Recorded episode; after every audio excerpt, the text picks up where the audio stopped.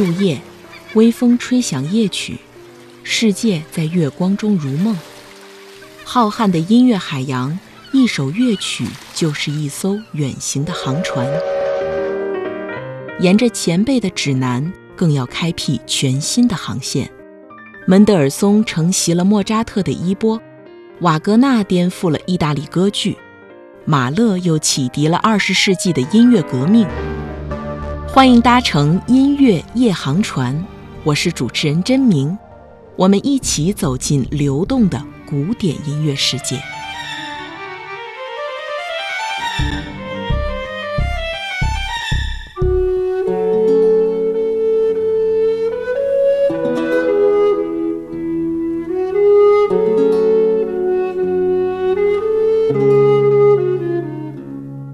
当我们走进教堂时，无论它始建于哪个时期，都会感到神秘庄严。微弱的亮光不足以照亮高高的穹顶，镂空花的大块玻璃映衬在阳光下格外好看。远处的十字架仿佛穿过了尘世，墙上的几幅油画或许正在诉说着基督教的历史。虽然我们无法还原原始的基督教会。但历史学家们还是通过彩画中举着酒杯、拿着面包的场景和一些手抄本中的文字记载，确定一件事：在基督教初期，用餐和礼仪这两件事是结合在一起的。当年的桌上已经可以听到阿里路亚了，也因此圣餐礼的仪式化成为了教会中最重要和最庄严的祭典。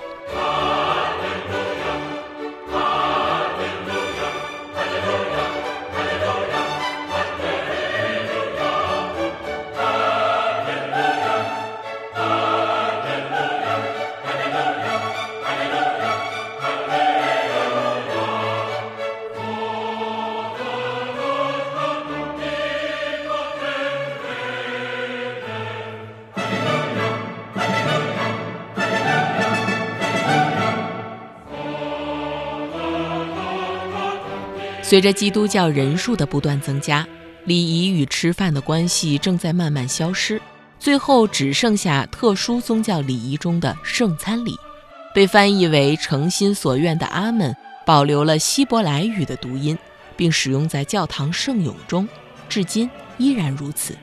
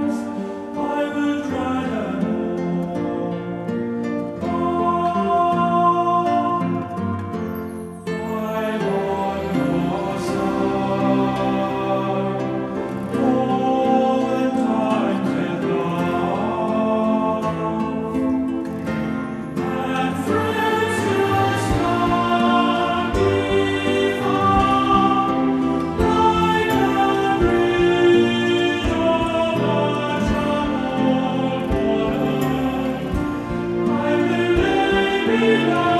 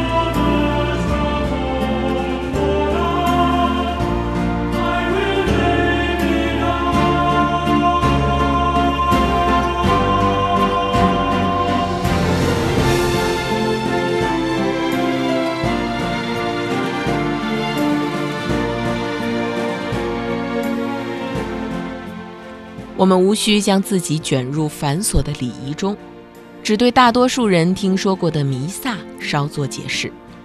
弥撒最早是解散的含义，当集会的信徒们听到时，就会明白可以解散离开了。到了四世纪，弥撒增加了祭典结束的含义。慢慢的，罗马弥撒成为了基督教文化最核心的艺术成就。在这一成就中，音乐担当了极其重要的任务，成为无数作曲家音乐创作的载体。即便后来的巴赫、贝多芬、斯特拉文斯基等众多的作曲家，创作灵感也都源于此。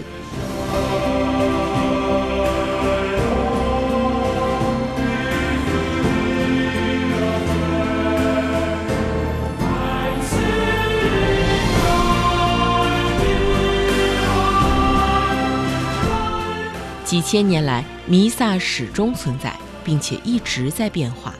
一些特定的历史时期、某个特殊的日子、某个季节的变化、集会规模的大小、神职人员的多少、是否出现过受过训练的合唱队等等因素，都影响着弥撒的发展。比如，16世纪中叶，教堂奢侈的场面得以抑制，简洁统一的弥撒礼仪在罗马天主教会全面开花。直到一九六二年到一九六三年时，第二次梵蒂冈公会议还在讨论弥撒仪式的成就与变化。这也是天主教会在梵蒂冈召开的世界级最高教务会议。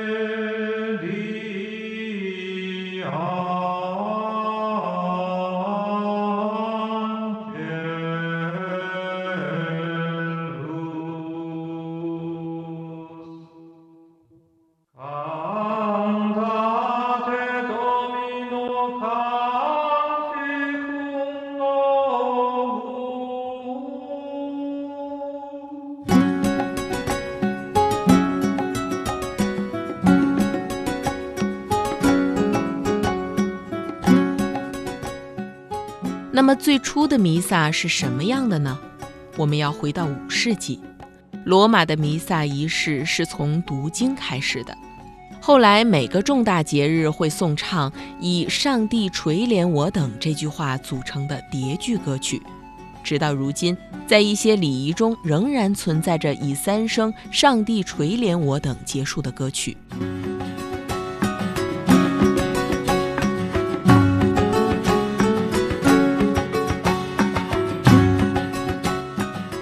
十一世纪，弥撒的基本结构形成并保持下来。属于弥撒专用部分的圣咏，歌词始终随着教会年的节令变化着。这一部分是弥撒中最古老的，老到如今看来已经难以辨认的程度。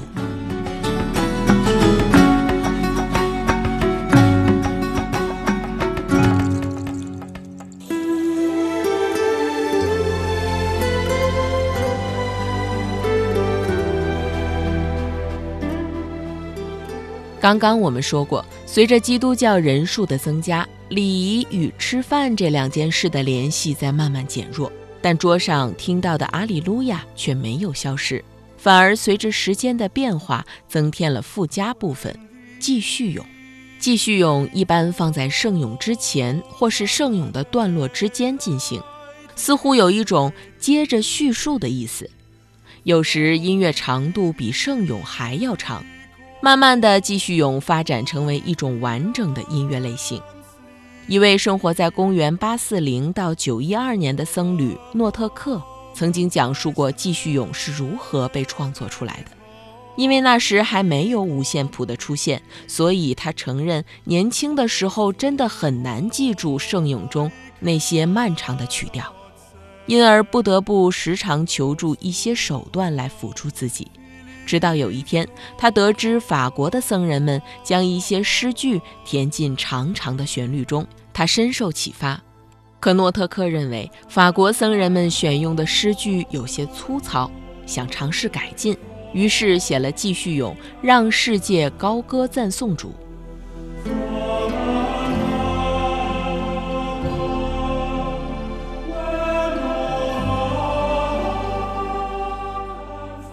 他的老师听后建议他尝试着让每一个音节只对应一个音，于是诺特克又写了第二首继续咏，让教堂唱歌。诺特克并没有说自己是继续咏的发明者，但却告诉世人是他最先看到了继续咏，并说明自己可以写出更好的作品。后世音乐学家们要承认的是，经过诺特克的改编。继续咏确实变得利于记忆了。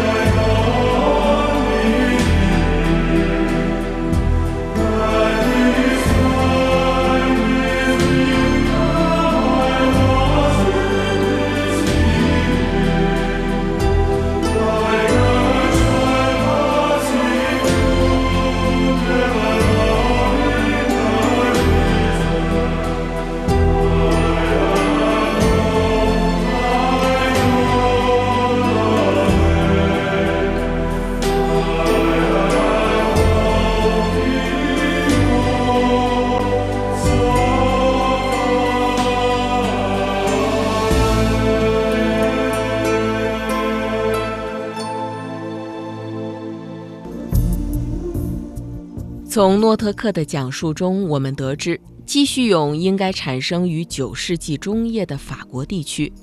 可是，最早带有音乐的继续咏集一定早于此。在一些音乐的手抄本中，音乐学家们发现现代人无法回答继续咏的演唱方式，但发现了继续咏的一些音乐特点。比如，在一首名叫《圣灵显现》的继续咏中，有这样的语句。现在，让我们全体信徒在祈祷中一起演唱管风琴的旋律。这说明继续咏是带有乐器伴奏的。再比如，有记录的继续咏中提到，让我们优美而适宜地歌唱奥尔加农。其中提到的奥尔加农是一种中世纪产生的多声部歌唱形式。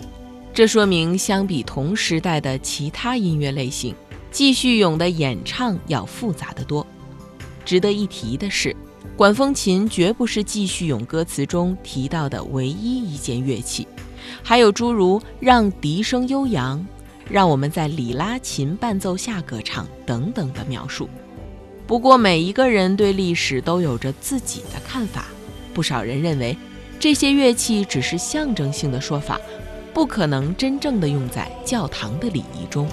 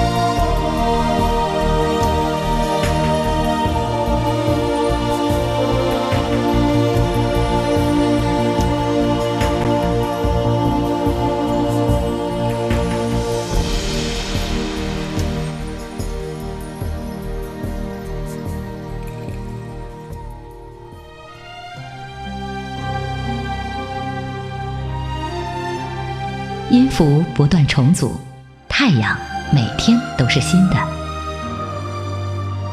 故事终将老去，但歌声永远年轻。熟悉的旋律响起，让我们侧耳倾听。这里是音乐人生。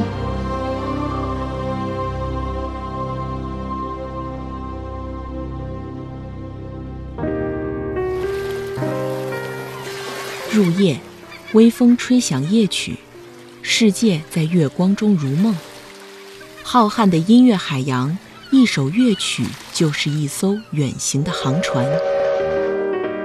沿着前辈的指南，更要开辟全新的航线。门德尔松承袭了莫扎特的衣钵，瓦格纳颠覆了意大利歌剧，马勒又启迪了二十世纪的音乐革命。欢迎搭乘音乐夜航船，我是主持人真明，我们一起走进流动的古典音乐世界。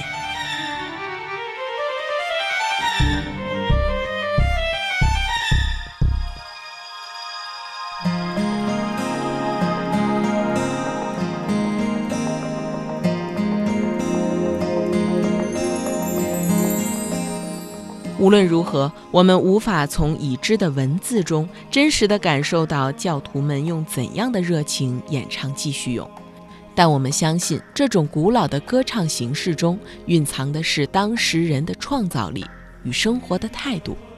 今天的人们依然保持着在教堂中演唱赞美诗的习惯，就像几千年前人们在教堂中集会演唱那样。似乎教堂中唱出的歌曲才最神圣。不同的是，那时没有音响设备，音乐依然传得很远，回响不断。也许那时的设计者已经考虑到声音的传播问题。再联系我们熟悉的影视作品中常看到的场景：一个少年在走廊的尽头弹着吉他，或是在厕所中唱歌，为自己的音乐沉醉不已。想来，在声学方面的原理应该是一样的吧。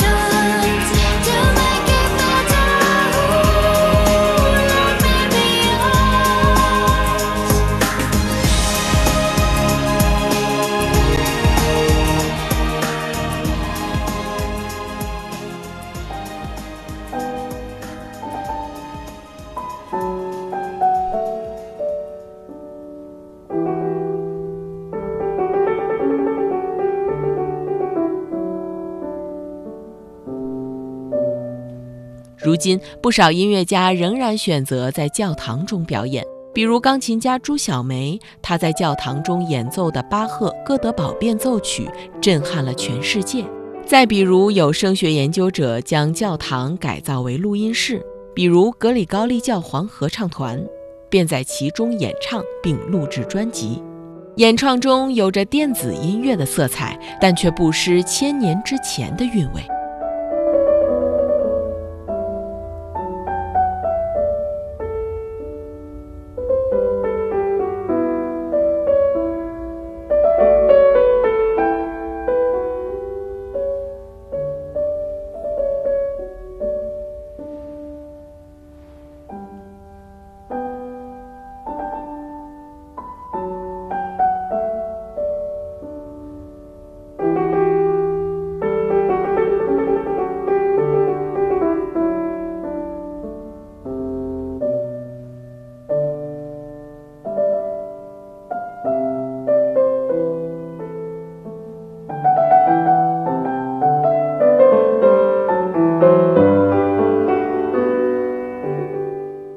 感谢上海音乐出版社《诺顿音乐断代史丛书》为本期节目提供学术支持和内容参考。本期音乐人生就是这样，更多西方音乐的精彩内容，欢迎您继续关注。我是真明，我们下期再会。